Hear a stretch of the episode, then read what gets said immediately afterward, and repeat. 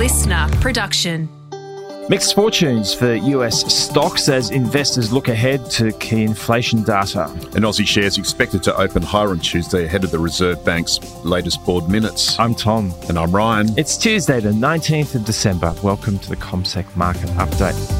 Ryan, I'll be honest, it's a bit like fashioning a purse out of a sow's ear, trying to extract something interesting out of what happened last night. But at this stage, we've got the Dow fairly flat. The S&P 500 is up by a half of 1%. Technology stocks leading the charge with the NASDAQ up 0.7 of a percent. If you were just to reduce it to its bare bones, would you not say that uh, the inflation numbers on Friday, uh, what markets are just almost primarily focused on this week? Indeed, Tom, that's reflected in the action in the US Treasury or bond market. We've got the 10 year currently up by just three basis points to 3.96%. The two year is flat at 4.45%, and that's after ginormous moves last week. And of course, we are continuing to hear from US Federal Reserve officials, and they're continuing to. They've push. over egged the omelette. They have. and after Jay Powell's comments last week about the fact that there's likely to be rate cuts next year, in fact, the US Federal Reserve officials in their interest rate forecast said about three rate cuts next year we have seen pushback from several officials in the last couple of days. So we had John Williams from the New York Federal Reserve of New York yesterday pushing back. And then overnight, we've heard from Chicago Fed President Austin Goolsbee. He said that the US central bank is not pre committing to cutting interest rates too soon and too swiftly. The, the risk is that these bonds have rallied too hard. And if they unwind some of that, that might create some headwinds for stocks. So now all of a sudden, the risk paradigm uh, in the next couple of days has shifted, and you, you need uh, a good number in relation to those PCE uh, deflator figures, which are going to be coming out on Friday. Indeed, and also supporting the lift in longer dated US Treasury yields was home builder sentiment. So that improved in the United States in December for the first time in five months. So it rose from a level of 34 34. to 37. And what we did see is falling mortgage rates really led to a pickup in prospective buyer traffic and sales expectations. So the National Association of Home Builders survey said that we have seen the potential for housing demand to at least stabilise next year on the back of falling mortgage rates. You know, you've kind of got things lining up in a favourable direction. So it'll be interesting.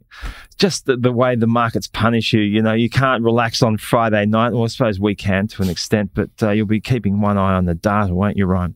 One eye on the data and one eye on my lager. but at the same time, what we have seen overnight is a big focus on M&A activity. So We'll talk about Australia in a moment. We had about 5 billion of M&A deals or mergers and acquisitions deals announced yesterday. If you were wanting to thread together a narrative, the idea that perhaps, you know, bond deals have peaked, that is going to be a factor encouraging uh, transactions of that ilk, I suppose, at the margins. Indeed, and also the fact that we're heading into Christmas. It's a bit of a deadline, isn't it, the end of year? So people want to get their activity and deals done. And what we have seen overnight globally, particularly in Europe and the United States, is about 40 billion US dollars worth of M&A activity hit the wire.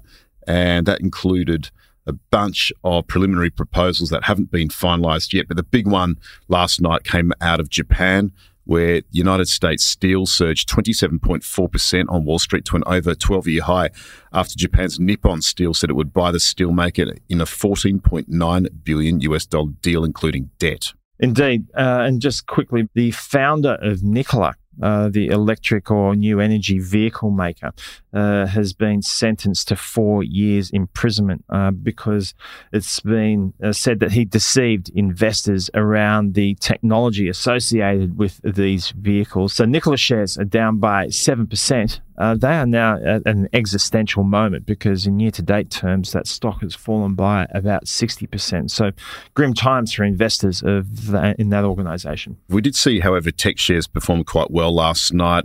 Netflix added 3% after Morgan Stanley raised its price target to 550 US dollars. That cited confidence in the streaming giant's return to content spending. Etsy rebounded 5.6% after the online merchandise platform lifted after a steep sell off last week. But Apple fell 0.7% after more Chinese agencies and state backed companies asked their staff not to bring iPhones to work. Uh, back to what we were alluding to in terms of European performances, the Stoxx 600 index was down by a third of a percent. UK market up by a half. Uh, the French market down 0.4. The German DAX down 0.6. Big moves in some of the marquee auto names Mercedes Benz, BMW, Volkswagen, all down by more than a percent on news that European EV subsidies are going to be coming to an end, Ryan. Yes, we're hearing that across the world at the moment. Certainly, governments are tightening their belts, and it appears as though one of the focuses at the moment is the removal of some of those subsidies of buyers of new electric vehicles. But the big news last night was in the oil market, and we've actually got oil prices currently up by just over 1%. They were up around 3% at one stage, and that's on the back of news around mounting attacks by the Iran aligned Yemeni Houthi militant group on ships in the Red Sea. And that's disrupting maritime trade on the back of that. And a Norwegian owned vessel was attacked. And of course, some of those oil majors like BP have come out and temporarily paused all transits through that sea. So it's going to be a bit of an issue going forward. We did see Danish shipping company Maersk up by 3.1%, while Italian shipper D'Amico was up 5.6%. So they're likely to lift their fee rates when it comes to shipping in the Suez Canal the oil markets remain very well supplied. The latest figures have showed that Saudi Arabia's exports have risen to a four month high.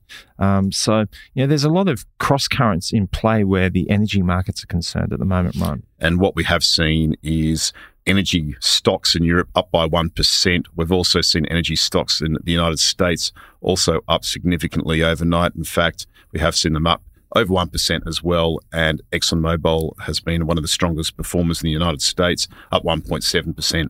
Uh, today, you would uh, reasonably say that RBA's minutes from their last board meeting will be closely scrutinised. It's difficult when you are seeing the RBA behind the ball a, a, little bit relative to its international peers. Everyone else is talking about rate cuts, whether or not that is going to emerge somewhere in the narrative on, on the RBA's part. It's, it seems like that's a way off for us.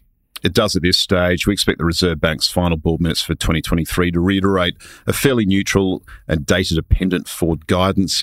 If the minutes continue the neutral theme from the policy statement that we saw a week or so ago, we think there is less likely to be a market reaction.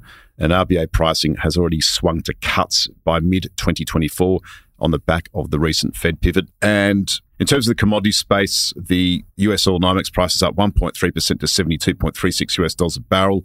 Gold futures rose 0.2% to 2040.50 US dollars an ounce. And iron ore futures are down 0.3% to 134.61 US dollars a tonne. In terms of the Aussie market today, outside the Reserve Bank's board minutes, we've also got weekly consumer confidence data Allkem, the lithium company, hosts an annual general meeting. Kelly Partners and Rice Growers both trade ex dividend. The Bank of Japan hands down its interest rate decision with no change in policy expected. The Aussie dollar has fallen from 67.35 US cents to 66.9 US cents overnight, currently trading at 66.95 US cents, Tom. Thanks for listening to the CommSec Market Update. Have a fantastic day.